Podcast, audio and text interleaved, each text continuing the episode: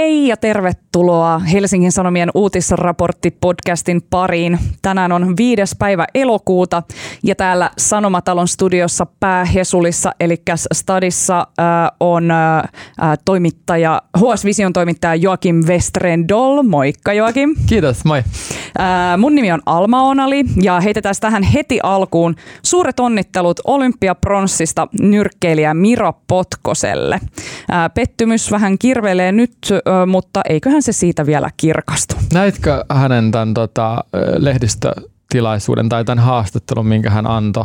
En ole nähnyt, mä oon nähnyt vaan otsikoita siitä. Oletko nähnyt sen?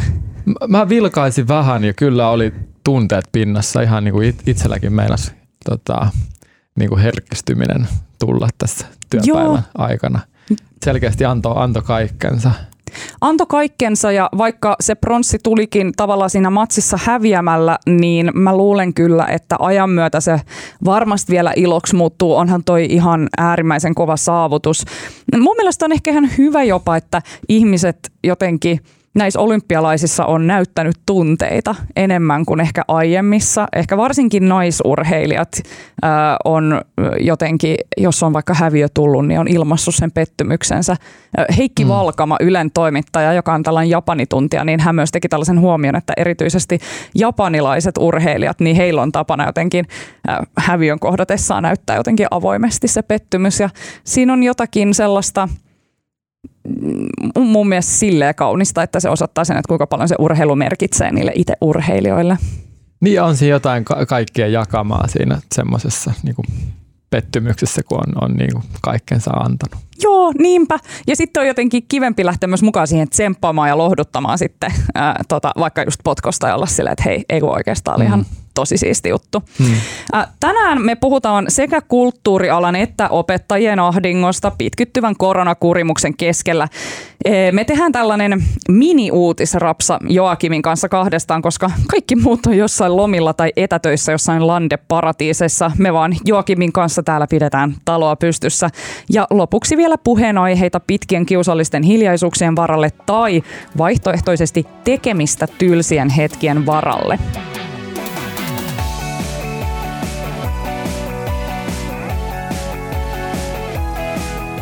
No hei, Festarikesä on kohta taputeltu. Suurimmat tapahtumat tässä alkaa olla jo takana päin. Koronatartunnat ovat nousussa, vaikka kesä ei ole vielä ohi. Hallitus kokoontuu tänään ensimmäistä kertaa kesälomien jälkeen puhumaan rajoituksista. Leviämisvaiheeseen eli pahimpaan vaiheeseen ovat ilmoittautuneet tällä viikolla pääkaupunkiseutu, Varsinais-Suomi, Kymenlaakso ja Pirkanmaa. Joakim, Ö, otitko sä mielestäsi kaiken irti tästä lyhyestä semivapaasta kesästä? No en tosiaan ottanut, niin kuin sanoit, niin tota, mä elän niistä uutisista ja sen takia mä pyöriskelen täällä tälläkin hetkellä, enkä, enkä siellä kesälaitumilla. En ehtinyt yhteenkään tapahtumaa osallistumaan. Entä sä? No mulla on vähän sama fiilis, tai tiedätkö, että mä kävin muutamassa tapahtumassa, mutta mä kävin niissä työroolissani, niin. eli toimittajana tekemässä hommia. Niin nyt mä yhtäkkiä havahduin siihen, että hetkinen, mähän en ole käynyt jotenkin silleen itse huvikseni vaan asiakkaana missään festareilla. Mm, mä en ole äh, käynyt kesäteatterissa – vai olenko, mä en edes muista. Mun muistaakseni mä en ole käynyt kesäteatterissa tänä kesänä. Mm, on jäänyt vähän jotenkin vähille se, se sellainen mm, kesäriennoista nauttiminen just tämän työnteon lomassa, mutta on toki ollut hyviä juttuja myös, että viime viikonloppuna esimerkiksi ystävän häät Lapissa. Tulin sitten takaisin sillä junalla, joka oli aivan täynnä sieltä Guustokista palaavia ihmisiä Oulusta Ai Helsinkiin. Kävin eilen testissä ja se oli negatiivinen, mutta tuli vähän sen sellaiset no, kuumotukset siellä täydessä VRn junassa. Mutta Siis huoli on nyt tällä hetkellä suuri just näiden sisätiloissa toimivien kulttuuritoimijoiden puolesta. Eli nyt on tämä koko kesä rällätty ja festareilla juhlittu, Kuustokissakin 20 000 kävijää per päivä ja tartuntamäärät on nousussa, sairaalatapaukset ei nyt vielä niinkään. Mutta huoli on se, että teatterit, konserttisalit, keikkapaikat, jotka on joutunut olemaan kiinni jo todella pitkän aikaa. Oli nyt tietysti pienellä tällaisella kesätauolla osa ja ovat valmistautuneet tähän syksyn tällaiseen kauteen, niin nyt just tilanne ei tunnukaan olevan enää sellaisessa, ää, ää, ei ole sellainen tilanne kuin mitä he oli ehkä toivonut, että millä tähän syksyyn mentäisi. Ja äh, tässä huomataan nyt jo tällaista epätasapainoa. Että just esimerkiksi viime viikonloppuna, ei kun nyt tulevana viikonloppuna Turussa järjestetään äh, ulkotiloissa 5000 hengen kesärauhafestarit. Mullakin oli liput sinne, mutta mä, unoh- mä unohdin. mä olin siis ostanut sinne liput jo viime kesänä. Ja sitten mä olin siirtänyt ne kato tänne kesälle, koska se viime kesän tapahtuma peruttiin. Ja mulle tuli tällä viikolla sähköposti sieltä, että hei jotenkin, että tervetuloa kesärauhaan, muistathan vielä nämä lippusi. Ja mä oon silleen, en todellakaan muistanut. Ja nyt tänään onneksi sai vielä vaihtaa ne sitten ensi vuoden festareille. Niin mä nyt siirsin ne, vaikka silleen olisi ollut ihana mennä festareille, mutta en mä ollut varautunut mihinkään Turkuun lähtemään nyt tänä viikonloppuna. Ja sitten muutenkin tässä tilanteessa niin jotenkin – No, olisihan siellä voinut juhlia just silleen koronaturvallisesti, niin kuin ne järjestäjät toivoo, mutta onko siinä sitten sitä festaritunnelmaa? En mä mm. tiedä. No joka tapauksessa kesärauhafestari järjestetään. Siellä on jopa ulkomaisiakin artisteja. Äh, tota, esiintymässä esimerkiksi tanskalainen Mew, jota mäkin olisin halunnut mennä katsomaan. Mutta sisätiloissa järjestettävä Turun musiikkijuhlat peruttiin nyt vaan paria päivää ennen kuin se piti järjestää. Eli kaksi tällaista merkittävän musiikkitapahtuma samana viikonloppuna. Mm, varmaan musiikkijuhlilla olisi ollut vähän vähemmän osallistujia, mutta suurin ero siinä, että toinen järjestää sisällä, toinen ulkoon. No, toinen voidaan järjestää, toinen rajoitusten takia ei voida järjestää. Ähm, ja tämäkin on, että se Turun kesärauha, niin ilme- ilmeisesti tähän liittyy se, että suositushan olisi se, että jotenkin, että ulkotapahtumissa suositellaan voimakkaasti, että käytetään maskeja ja että siellä pitää ne turvavälit jotenkin hoitaa, mutta siellä ei ole mitään esimerkiksi tällaista määräystä siitä, että kahden metrin turvaväli pitäisi mm. toteutua. Mm. Että on vaan, että kuhan on jotain mahdollisuus pitää turvavälejä. Että ne on paljon tiukemmat ne säännöt niitä sisätiloja kohtaan.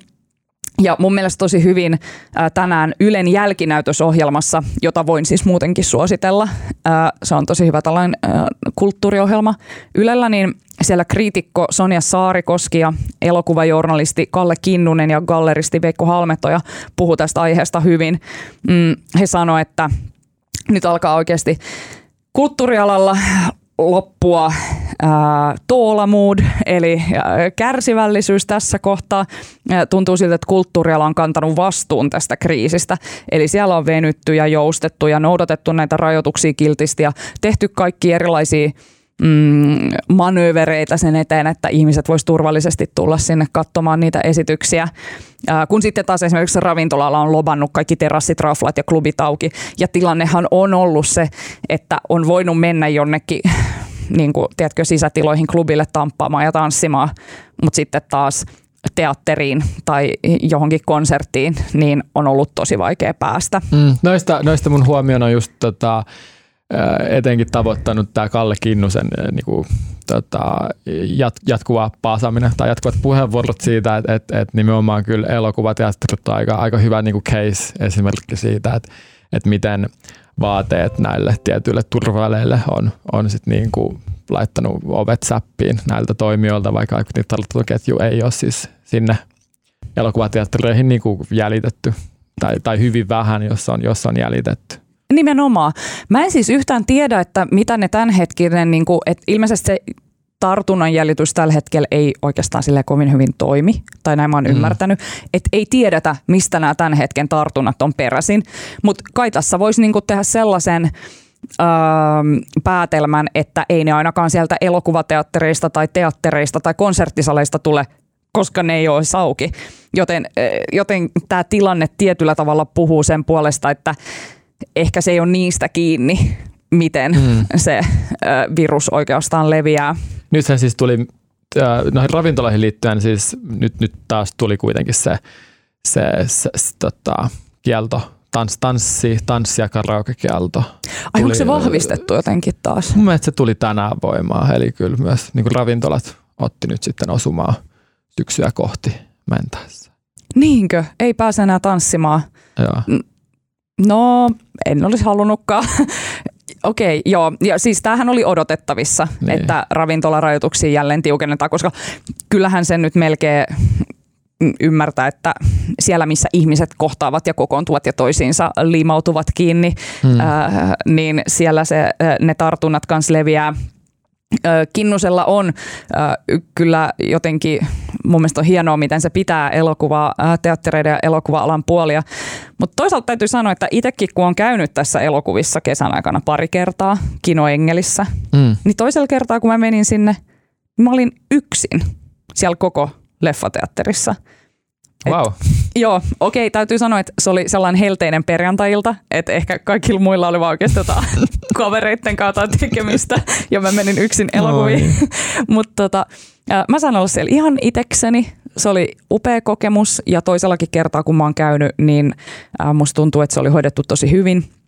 Tällä hetkellä musta tuntuu, että se, mikä mua estää esimerkiksi menemästä elokuviin tällä hetkellä, niin on vaan se, että – isommissa elokuvateattereissa ei vaan pyöri mitään kovin kiinnostavaa. Mm. Luokkakokous kolmonen tuntuu vähän siltä, että pitäisiköhän se käydä katsomassa ihan sellaisen jotenkin yleisen, no en mä tiedä voiko sanoa sivistyksen takia, mutta mm. tälleen, että tietäisi tietäis, mistä on kyse. Mä en ole mm. niitä aikaisempiakaan nähnyt. Joo, mutta mut jos tosiaan lähtee miettimään niitä rajoituksia, niin mm.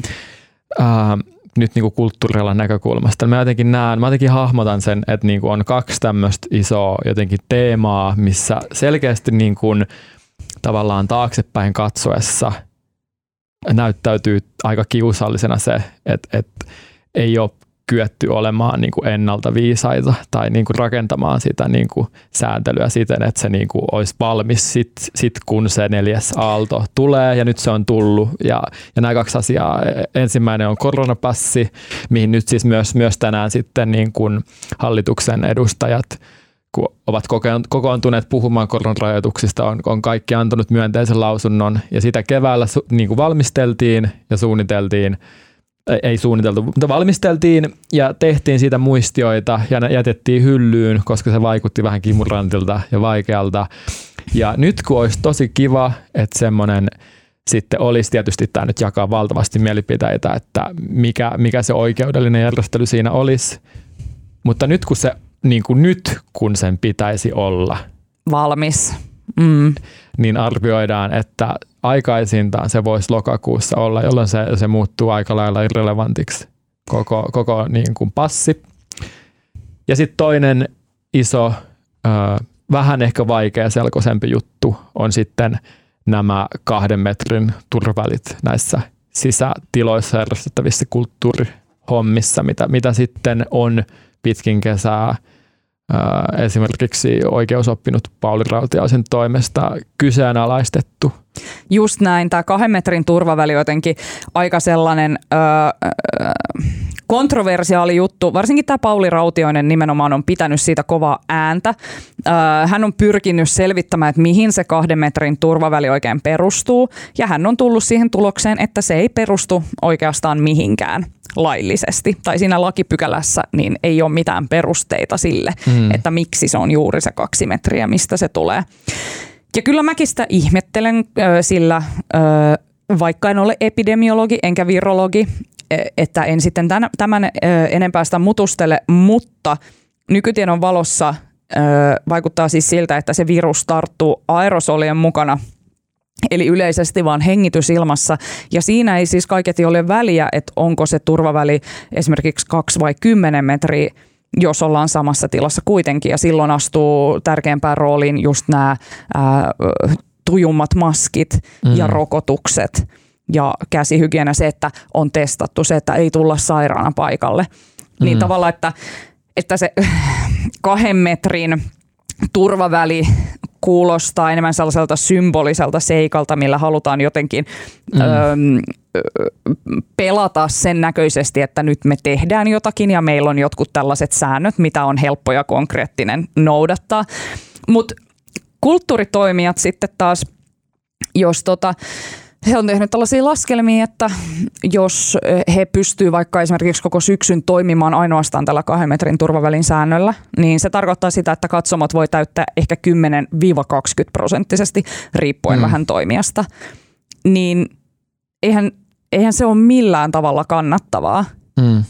Et varsinkin isommilla toimijoilla, niin sitten rupeaa miettimään, että, että että ymmärrän sen epätoivon siellä, kun ihmiset miettivät, että kannattaako meidän ylipäätänsä enää tehdä mitään, jos me saadaan vaan tällaisella kapasiteetilla täyttää nämä tilat. Ja sitten just kun vertaa muihin asioihin, vaikka näihin ravintoloihin ja muihin, niin sitten se vaikuttaa aika sellaiselta kaksinaismoralistiselta. Mm, Mutta sitten et, et sitä mä mietin myös, että nyt tarvittaisiin sitä kuuluisaa yhtenäishenkeä.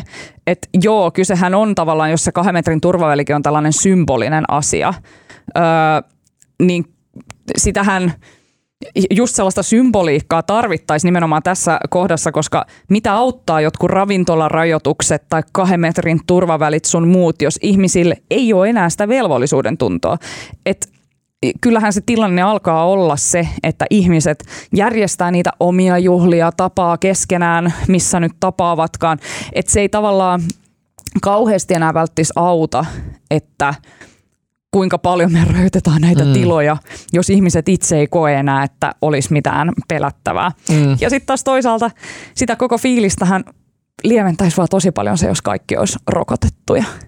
Mm, sepä se. Tämä oli siis tämä ihmisten vastuu tietty sama aihe, mitä käsiteltiin jokin aika sitten, kun täällä studiossa oltiin ja silloin oli tota, mitkä, fest, mitkä festivaalit silloin olikaan? Olisiko se ollut Himosjuhannus silloin se eka? Himosjuhannus. Joo. Ja siinä mielessä toi on tietysti mielenkiintoinen toi kesärauhakin nyt, ja jos ja kun se, se järjestetään ja tosiaan järjestetään. Mm.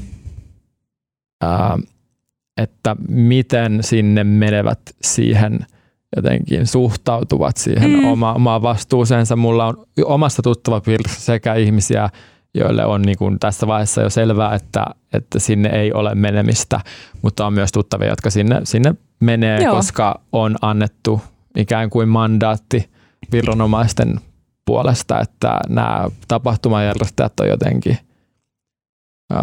tarpeeksi asiantuntevia hoitaakseen sen järkevällä tavalla. Just näin, että ne Turun ää, tai Varsinais-Suomen aluehallintovirasto mm, on ilmaissut, että he luottaa kyllä siinä, että tapahtumajärjestäjät itse tietää, miten turvallinen tapahtuma järjestetään. Hmm. Ja sitten taas tähän voisi yhdistää sitä Pauli Rautiaisen kritiikkiä aveja kohtaan, kun Pauli Rautiainen on pitkään nyt seuraillut tätä, että miten nämä avit näitä päätöksiään tekee, ja hän on tullut siihen tulokseen, että ne tekee niitä päätöksiä vähän miten sattuu ja tulkitsee lakia eri tavalla ja tekee päätöksiä eri tavalla sen pohjalta. Että jotenkin tulee mieleen, että tehdäänkö näitä päätöksiä nyt lainkaan enää edes, tai, tai että millä perusteella mitäkin päätöksiä tehdään. Mm. Se on mun mielestä tässä se kysymys. Et, ja, ja kuinka paljon painaa vaakakupissa vaikka joku, jonkun oikeus tehdä elantoa vs. sitten tämä tartuntatautilaki ja mm. siihen liittyvät asiat. Tähän mm. penattiin nyt myös siellä äh, Ylen jälkinäytös. Joo. Mä varmistan, että sanon väärin. Äh, penattiin äh, tiede- ja kulttuuriministeri Antti Kurviselta nyt sitten lausuntoa tästä, tästä tekeillä olevasta myräkästä ja, ja epätoivosta, mikä, mm. mikä on kyllästänyt sitten toimialaa ja Kurvinenhan tuli tänään sitten – vauhdikkaasti kolmen pointin taktiikalla sisään saapuessaan. Mikä, mikä se oli tarkalleen ottaen se, siis tämä niin kuin hallitus kokoontui päättämään Joo. rajoituksista. Ja hän sanoi, että suhtautuu myönteisesti passiin, mm. haluaa lisätä pikatestausta ja kovien rajoitusten aika on ohi. Joo, joo.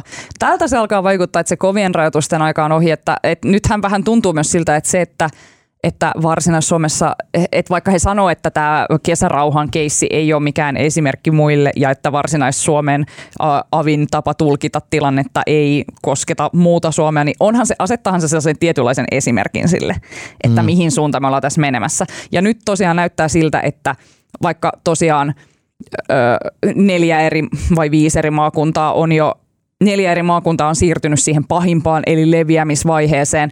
Mutta sitten sanotaan, että ei ole oikeastaan mitään kovempia rajoituksia tulossa, niin tavallaan, että onko näin leviämisvaiheelle enää edes mitään väliä tai merkitystä. Mm. ja tästä päästäänkin siihen, että Esimerkiksi äh, Helsingin Sanomien päätoimittaja Antero Mukka kirjoitti tänään Hesarissa mm, tästä aiheesta, just että miten me päästään tästä koronakurimuksesta eroon, miten me päästään aukaisemaan tämä yhteiskunta, miten eri toimialat pääsee taas vapaasti harjoittamaan elinkeinoaan ja muuta niin Mukka kans painokkaasti puhuu sitten koronapassin puolesta ja sitten myös niin kuin rokotusten puolesta. Ja hän kirjoittaa, että vakavana kipukohtana on, että täyden rokotussarjan saanut, tutkitusti taudilta hyvin turvassa oleva suuri kansanosa joutuu edelleen tarpeettomasti pelkäämään ja rajoittamaan elämänsä koronariskin takia ja päättää tämän kirjoituksensa näin. Suomea ei ole varaa jättää virumaan rokottamattomien panttivangiksi.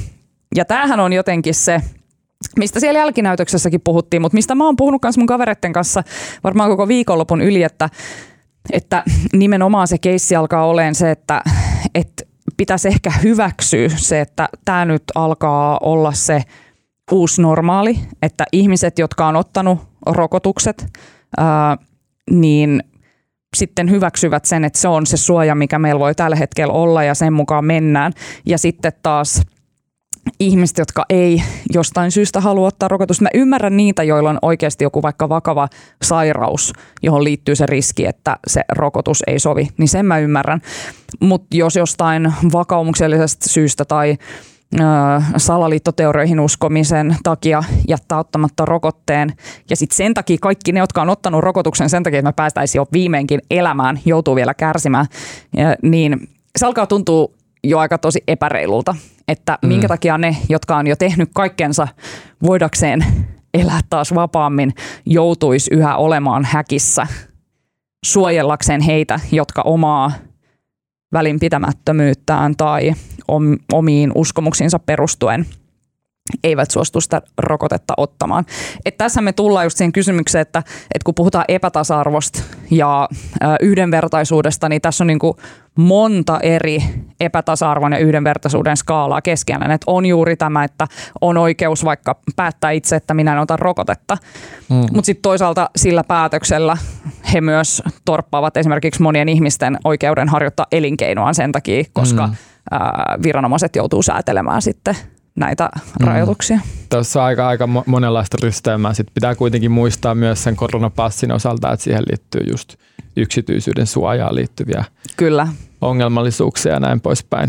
Mm. Tota, Mutta joo, vaikea kiteyttää noin monimuotoista aihetta. Ainakin, ainakin tiedotusvälineiden toivoisi pysyvän jotenkin sen, sen kintereillä, että et, et siitä huolimatta, että vaikka nämä kiihtymisalueet muuttuu nyt leviämisalueiksi ja se, se kahden metrin niin kuin, niin kuin turvaväli ja, ja, ja tämä, tämä niin kuin pykäläkimppu ei ole ehkä ihan niin relevantti, niin silti pystytään jotenkin taannehtivasti, taannehtivasti arvioimaan, että kuinka niin kuin välttämätöntä ja kuinka hyvää niin kuin lainsäädäntöä ja niin kuin viranomaistoimintaa se sitten oikeasti oli, vaikka se vaikuttaakin vähän tekniseltä. Ja samaan aikaan mä todella toivon, että Antti Kurvisella näiden ää, suht tota, keve, keveiden ja vähän populistiselta kalskahtavien niin kuin pointtien niin kuin takana hänellä on sitten ihan, ihan oikein niin kuin toimintasuunnitelma, että millä sisätiloissa toimivat kulttuuritoimialat jotenkin pysyy hengissä. Mä toivon ihan samaa. Mulla on paljon ystäviä, jotka työskentelee nimenomaan näissä tällaisissa, äh, tällä, tällä kulttuurialalla ja kyllä se on jotenkin ihan tosi raastavaa seurata sitä heidän kampanjointiaan, joka tuntuu jatkuvasti kuitenkin valuvan jonnekin hiekkaan. Toki ymmärrän myös kesän, en mä, en mä lähde syyllistämään mitään festarijärjestäjiä tai ihmisiä, jotka on halunnut käydä festareilla bilettämässä. Jos siihen on lupa, niin kyllä silloin voi vaan sitten antaa palaan niin sanotusti. Kyllä mä ymmärrän sitä, että festaritoimijat on kanssa mm, ollut tosi tiukilla, et, mm. että ennen kuin he on päässyt tänä kesänä niitä järjestämään. Se vaan täytyy sanoa, että tässä kun on aika paljon tämän kesän aikana näitä festaritoimijoita haastatellut ja ollut heidän kanssaan tekemisissä, niin sieltä on aika paljon tullut sellaista kommenttia, että että kun mä olen kysy, kysellyt, että mitenkäs lipunmyynti on sujunut vaikka ja onko festarit loppuun myyntyjä ja mitenkäs näin, niin hän sanoi, että niin, että kyllähän lippuja myydään just sen mukaan, miten media näistä koronatartunnoista raportoi. Ja eli, eli aina kun otsikoissa näkyy, että koronatartunnat lisääntyvät ja näin, niin silloin lipunmyynti hiipuu. Mutta sitten vaan usein se tuntuu siltä, että ihan niin kuin se olisi meidän vika, että, että ne otsikot on ne, mitkä sen tekee, eikä se, että ihmiset vaikka varsinaisesti omista lähtökohdistaan tekisi jotakin johtopäätöksiä siitä, että haluuko he mennä ihmisjoukkoihin viettämään aikaa, kun tartunnat ovat nousussa. Mm. No mutta mä vaan niin kuin jotenkin toivoisin, että ei tarvitsisi niin sellaista vastakkainasettelua tehdä tässä. Kyllähän näistä asioista on kerrottava. Mutta tähän väliin voi tietysti vielä sanoa sen, että on kyllä samaa mieltä siitä, mikä laajalti on se keskustelu, että ovatko ne varsinaiset tartuntaluvut nyt niitä, mitä pitäisi tuijotella. Mm. Että pitäisikö enemmän, että mun mielestä niin hallituskin alkaa pikkuhiljaa kallistua siihen suuntaan, että ei tarvi enää niinkään tehdä asio- niin päätöksiä niiden tartuntalukujen perusteella, vaan sen perusteella, että miten sairaanhoito kestää. Niin, toi on kyllä kieltämättä niin kuin hassu. Sitä on vaikea hahmottaa siltä kantilta, mutta, mutta just tämmöisten systeemimallinnusten kautta niin kuin ihan, ihan niin kuin yleinen semmoinen asenneilmapiiri. Tai jotenkin, jos, jos sitä olisi jotenkin purkanut sitä kautta, että mitä tapahtuu, mm. eikä keskittyisi niihin numerisiin päivälukuihin. Niin. Just näin. Jengi Just varmaan näin. ymmärtäisi, asio- ainakin hahmottaisi asioita eri tavalla. Niin.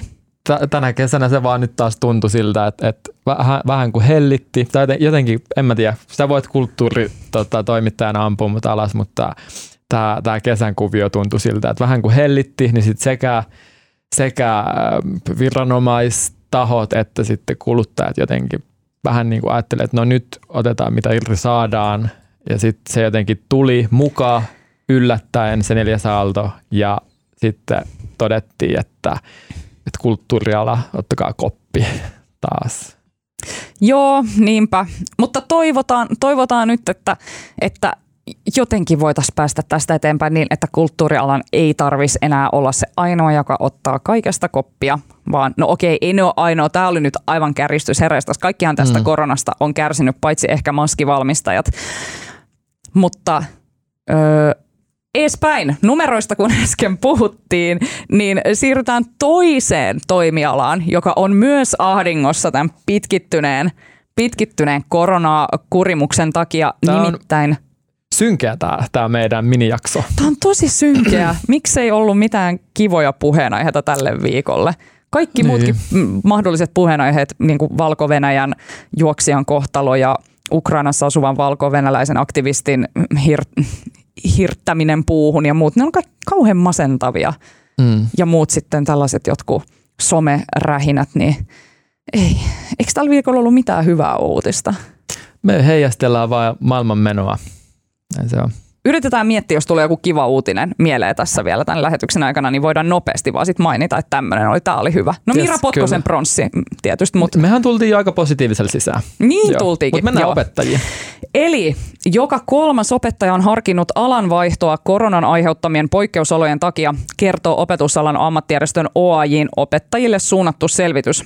Tähän verkossa jaettuun selvitykseen vastasi lähes 1900 opettajaa, joista esihenkilöitä oli noin 140. Ja Eniten alan vaihtamista pohtineita oli varhaiskasvatuksessa, peruskouluissa ja lukioissa, joissa vaihtamista harkitsi lähes 40 prosenttia vastaajista, eli joka kolmas. Mitä ajatuksia tämä herättää sussa, Joakim? Öö, mä muistan, kun mä tuon otsikon luin tai sen huomasin, niin samaan aikaan aika järsyttävän valtava osuus. Se oli se ensimmäinen ajatus. Ja sitten toinen ajatus, että hyvin öö, uskottavaa.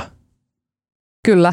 Luitko yhtään tarkemmin sitä selvitystä, että oliko se nimenomaan, että tässä kysyttiin, että, että johtuuko tämä alanvaihto toive tai suunnitelma tällaisesta just koronasta, eikä sille, että muuten vaan opettajat on sillä, että ah, mä en jaksa enää olla opettaja, vai johtuuko se nimenomaan koronasta? Um, joo, uh, mä, nyt, mä en muista siitä uh, Ylen artikkelista tarkemmin, että mihin se, mihin se liittyy. Mutta Mm. mä pyörittelin siis, tota, tai kysyin yhdeltä opettajatuttavalta ää, ajatuksia tähän juttuun liittyen ja kuulemma resonoi vahvasti Okei, ne asiat, mitä tässä selvityksessä oli kuulemma noussut. kerropa vähän ja, lisää. Ja ne liittyy pitkälti koronaan. Niin, no, ensinnäkin jo se, että korona on lisännyt äh, käytännön tehtäviä tai hommia sen perustehtävän päälle, kuten kaikki varotoimenpiteet, mas, maskijutut, käsidesi, mm. kaikki tämmöinen, mikä vaan kuormittaa entisestään sitä toimenkuvaa. Just Tämä nyt näin. niin kuin alkajaisiksi. Mm, ja sitten varmaan jatkuva sellainen, voisin kuvitella, että jatkuva epävarmuus siitä, että ol, milloin ollaan etänä, milloin ollaan paikalla, miten järjestetään ryhmäkoot niin, että kaikki menee turvallisesti. Äh, puhumattakaan esimerkiksi varmasti äh, vanhempien kanssa toimimisesta, joissa varmasti on myös tosi erilaisia tavallaan lähestymiskulmia tähän Mm. koko kriisiin.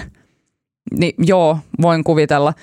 Äh, Ja no, sitten niin. sit, tota, ähm, tietysti, tietysti sit se toinen ehkä se iso, iso asia on se, että osalla op, oppilaista sitten, mä en tiedä kuinka, kuinka laajasti tässä niin kuin voi, voiko niin kuin ulottaa tämän niin kuin arvion silleen yli koulutusasteiden tai, tai niin kuin Mm. alueellisesti, mutta mut, mut niin kuin semmoinen opiskelutatsi on tietysti heikentynyt, kun on Joo, vähän tota, eri tavalla käyty tehtäviä läpi siellä omassa makuuhuoneessa.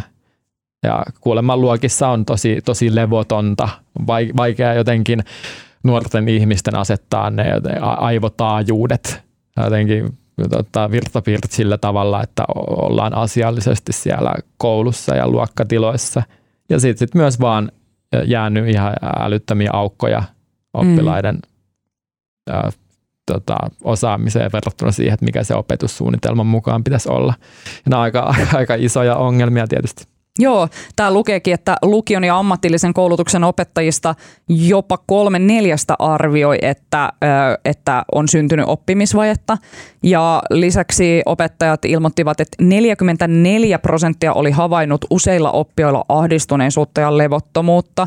Yli puolet vastaajista oli havainnut stressiä ja uupumusta useilla oppijoilla.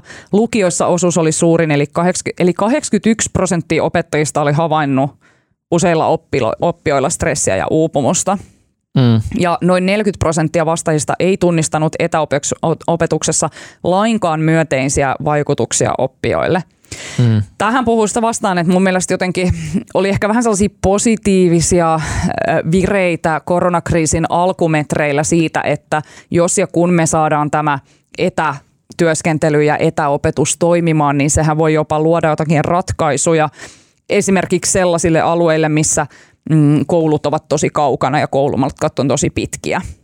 Mm. Mutta kyllä mun mielestä nämä tulokset vaan tosi paljon puhuu sen puolesta, että me tarvitaan toisiamme ja ihmiskontakteja ja varsinkin koulussa niin sellainen läsnäolo ja opettajan tuki ja toisten kanssaopiskelijoiden kanssa toimiminen on vaan super tärkeää.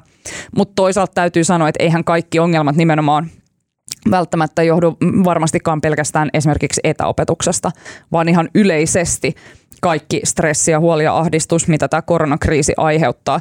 Ihmiset ei ole päässyt purkamaan mitään omia energioita mihinkään harrastuksiin. No, vai en mä tiedä, onko lapsille ja nuorille, vitsi kun ei ole itsellä lapsia, niin ei, niin ei pysy yhtään kärryillä siitä, että milloin lapset on päässyt harrastaa ja milloin ei ja mikä se etäopetustilanne tällä hetkellä on.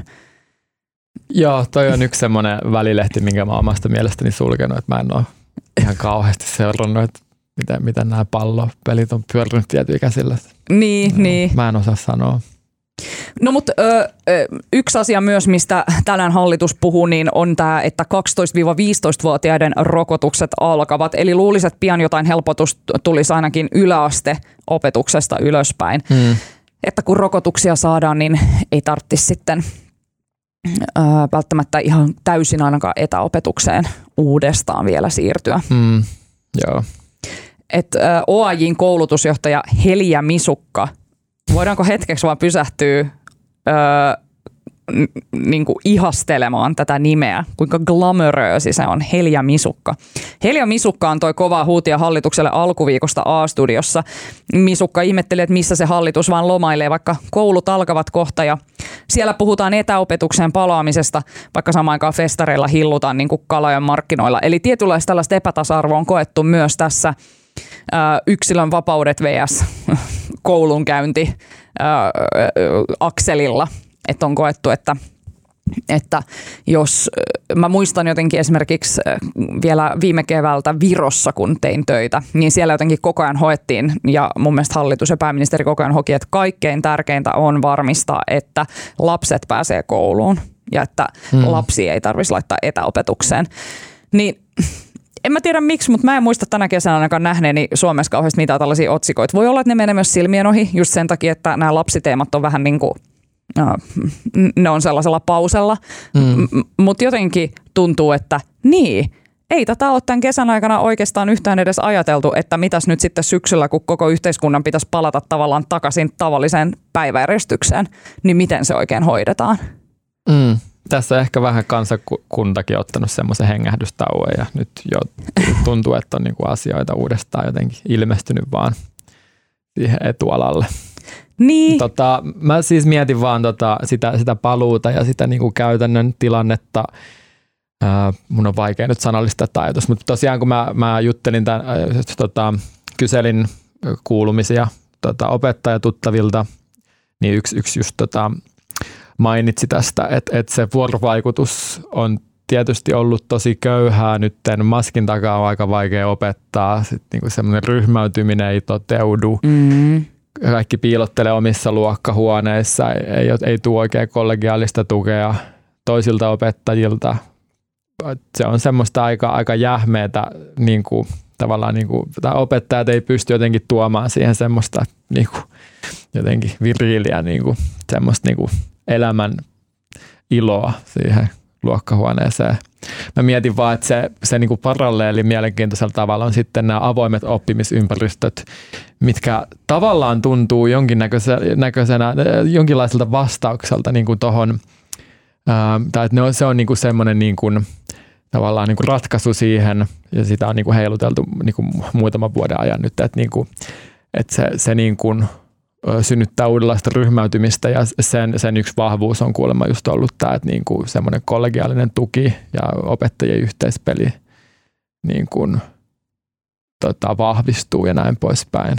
Tarkoitatko nyt avoimilla oppimisympäristöillä sitä, että tätä ö, trendiä, että ei ole luokkahuoneita, vaan on tällaisia jonkinlaisia avoimia tiloja, joissa opettajat sit ja oppilaat hengailee jossain fatboy-tuoleissa ja loikoilee niin. jossain lattialla vai mihin tämä viittaa tämä avoin niin. oppimisen on ollut jopa aika provokati- provokatiivisia ne, ne kuvastot, mitä tuohon on niinku liitetty, mutta siinä on semmoisia tiettyjä niinku periaatteita, minkä mukaan on suunniteltu niinku oppimistiloja. Niinku mm. Viime vuosina joustavuus ja niinku tämmöiset asiat on niinku sermejä, mitä voi siirrellä ja sitten niinku, niinku kehotetaan siihen, että – tehdään yhteistyötä, isompia ryhmäkokoja voi olla semmoista vähän dynaamisempaa se, mm. se opiskelu ja se niin kuin on se enemmän oppilaslähtöistä. Mutta onko se toisaalta? Eikö toisaalta ihminen ja lapset luulis on aika sellaisia rutiinieläimiä, niin joillekinhan varmasti just se tuo myös sellaista tietynlaista turvaa, että tietää, että jes, mulla on tää, tänä päivänä mä tiedän, että mulla on tämä sama luokkahuone, mihin mä menen. Siellä on ne samat frendit, joiden edessä mä uskallan vaikka avata suuni. Mm. Niin sitten tuntuu, että joku sellainen, että jokainen päivä on uusi yllätys, eikä kukaan tiedä, mihin sinä laukkusi tänä päivänä isket ja kenen edessä joudut puhumaan, niin tuntuu toisaalta silleen, että se voi olla aika, aika, mm, aika stressaavaakin joillekin.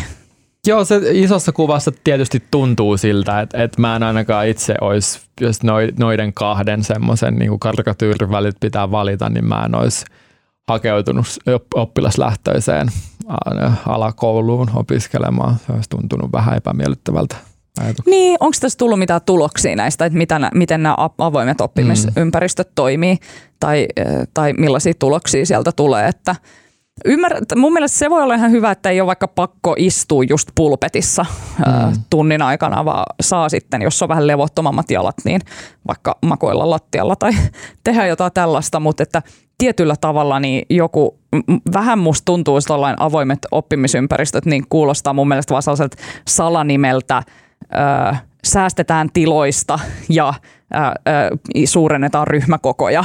Mm.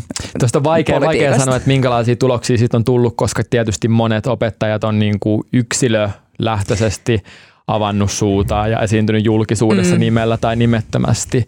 Semmoista systeemistä tietoa siitä on tullut verrattain vähän. Se on niin tuore tutkimusaihe. On, on joitakin ähm, yliopistotutkimuksia, missä on tietysti todettu äh, se, että, että se voi se äänimaailma olla kehnompi kuin mitä se olisi suljetummissa, niin kuin seinäisemmissä mm. oppimistiloissa. Muuten mun on vaikea sanoa. Tota... En mäkään, siis vitsi aivan mutulla heittelen taas jotain niin. avoimista oppimisympäristöistä. Itse tiedän, niin. mitä on niin perinteisen koulupolun käynyt itse, että mulla on mitään käsitystä siitä, että miten mm. tollainen ö, uusi tapa toimii. Mm, Mutta se, mut se on niinku yksi, yksi näistä isoista niin kun, haasteista tai, tai kysymyksistä, mihin sitten myöskin tämän päivän opettajat jotenkin joutuu soveltumaan. Mm. ne avoimet oppimisympäristössä. Toinen on sitten tämä määräaikaisuusprobleema. Jep. Voidaanko käsitellä sitä hetki? Voidaan käsitellä. Se on vaikea, mutta mielenkiintoinen, äh, raikealla tavalla epätasa-arvoistava aihe. Kyllä, tätä tulee esille, tai aina välillä tulee vastaan jossain Twitterissä tai muualla, kun aina välillä joku opettaja-aktivisti äh, jaksaa tämän nostaa esille. Eli kyse on siis siitä, että – öö, määräaikaiset opettajat on epätasa-arvoisessa asemassa virkasuhteessa olevien opettajien kanssa siinä, että virkasuhteessa oleville opettajille kuuluu tämä upea pitkä kesäloma ja tämä palkallinen mm. kesävapaa, joka kestää kesäkuusta elokuuhun. Öö, kun taas sitten määräaikaiset opettajat, niin heillähän yleensä se määräaikaisuus kestää vain sen lukuvuoden ja sitten he ovat koko kesän työttömiä. Joutuvat joko siis hakemaan jotain työttömyyskorvausta, ansiopäivärahaa tai sitten kerta kaikkiaan muita töitä. Ja tätä pidetään hyvin epäoikeudenmukaisena sen takia, että nämä ihmiset kaikki tekee tasan saman duunin, mutta sitten toiset saa sen palkallisen loman ja toiset joutuu kortistoon. Mm. Ja tota, OAJ riitauttaa omien sanojensa mukaan noin 10-20 tapausta vuodessa ja esimerkiksi tämän kuluvan vuoden huhtikuussa Itä-Suomen hallinto-oikeus määräsi Lappeenrannan kaupungin maksamaan opettajalle korvauksia laittomaksi tulkitusta määräaikaisuudesta. Eli kun on ketjutettu, että aina vaan pistetään määräaikaiseksi, sitten ollaan, että joo kesäksi vaan laitumelle ja sitten taas uudestaan syksyllä, että no voisitko tulla taas vähän opettaa ja sitten taas vuoden määräaikaisuus ja sitten katkaistaan sitä. Ja näitä on saattanut jatkua siis vuosia. Hesarinkin kesällä kirjoitetussa artikkelissa niin eräs henkilö kertoi, että hän on jo kymmenen vuotta mennyt tällaisella määräaikaisuusputkella. Mun mielestä toi tiivistyy yhteen, yhteen kuulopuheeseen tai, tai siihen, miten äh, kuuleman mukaan yhden tuttava opettaja, niin vak- vakinaistaminen tapahtui.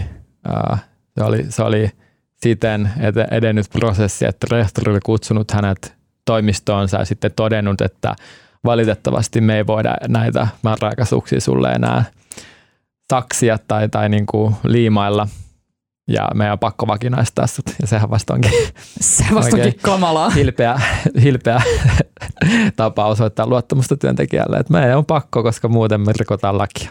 Tervetuloa remmiin. Kuinka mieltä ylentävää. No.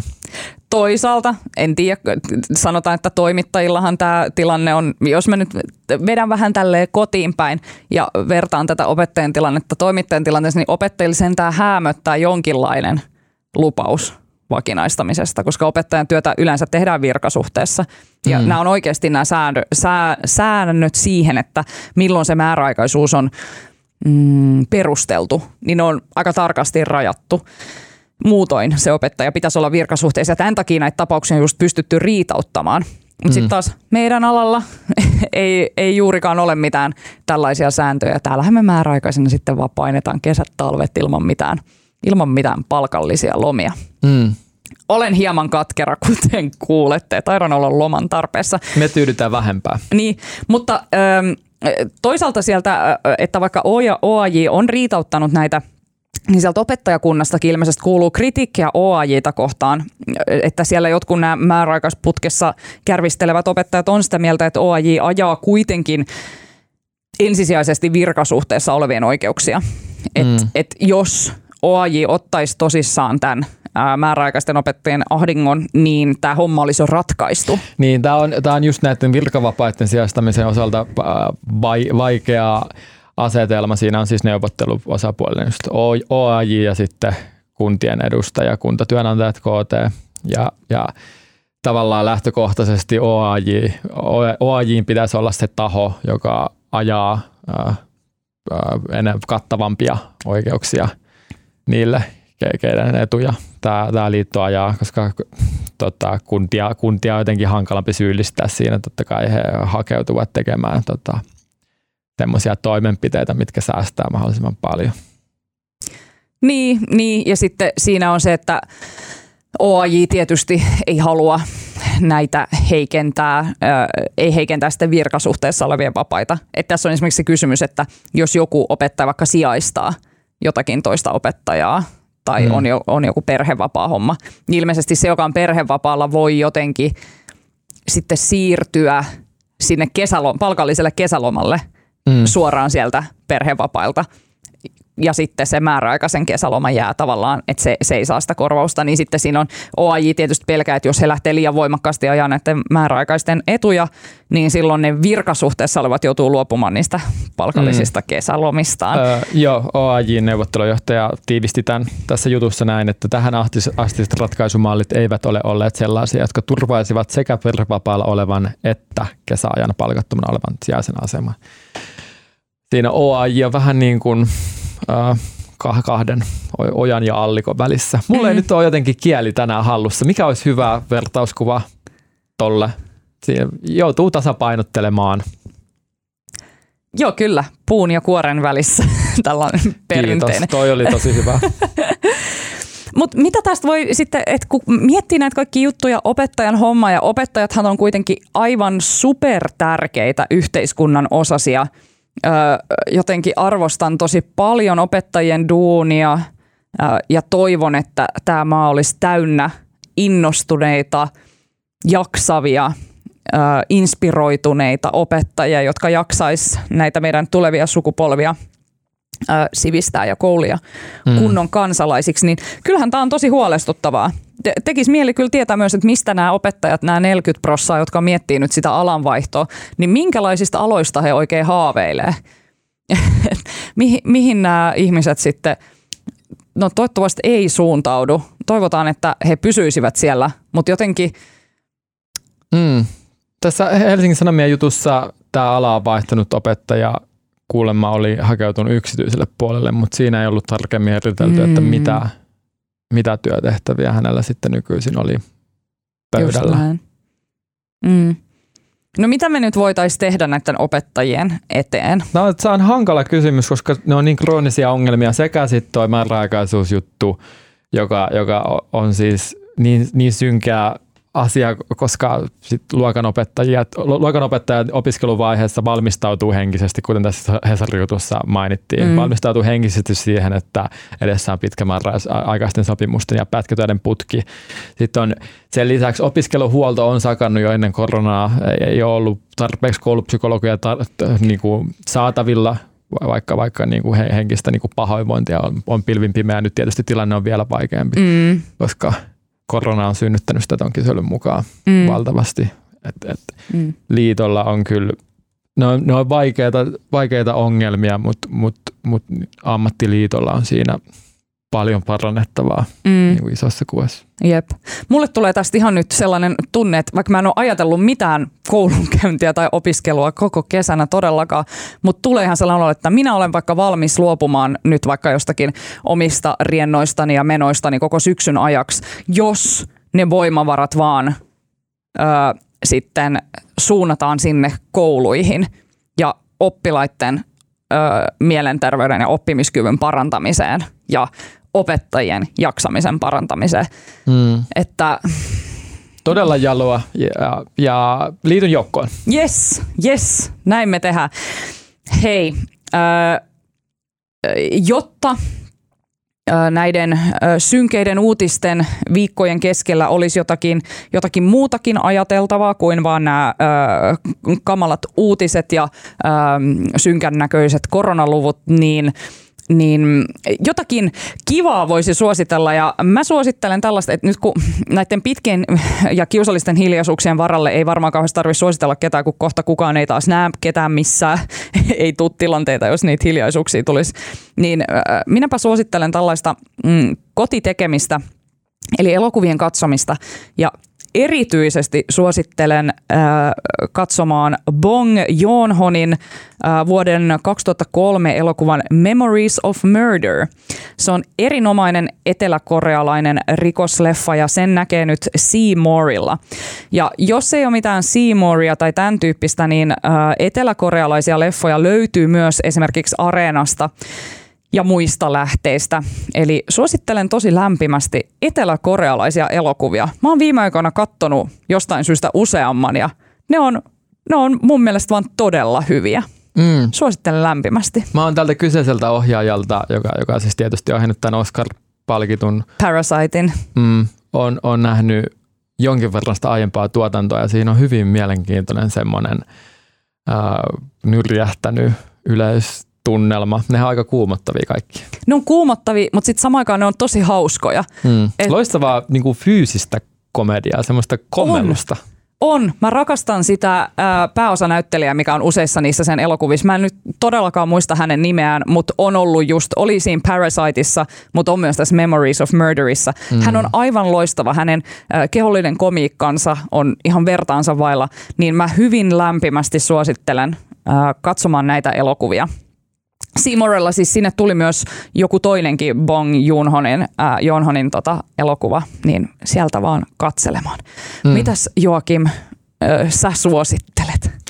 Äh, siis mä satuin tässä aikaisemmin päivällä lukemaan Antti Rönkä nimisen kirjailijan haastattelun Helsingin Sanomista ja mm, hänellä oli sitten tämän jutun lopuksi tämmöinen suositus kuin Chopinin äänitykset, joka oli siis, Chopin oli tämmöinen pianisti, ja sitten mun ensimmäinen reaktio oli, että ho, olipa, olipa pöyhkeä suositus. Sitten mä aloin, aloin kuitenkin reflektoimaan enemmän näitä omia suosituksia, mitä on tullut annettua tässä podcastissa nyt kesän mittaan. Ja mietin, että onpa, onpa alakulttuurista suositusvirtaa tullut minun, minun suustani. Olen sekä puolesta puhunut sähköpotkulautoja ja sitten puhunut Twilight-elokuvasarjasta sun muusta, niin mä paikkaan nyt sillä, että mä lyön Antti Röngälle kovan, kovan kovaa vastaan ja suosittelen Goldbergin variaatioita Glenn Gouldin soittamana, koska tämä on oikeasti aika, aika hyvä sävellys mun mielestä.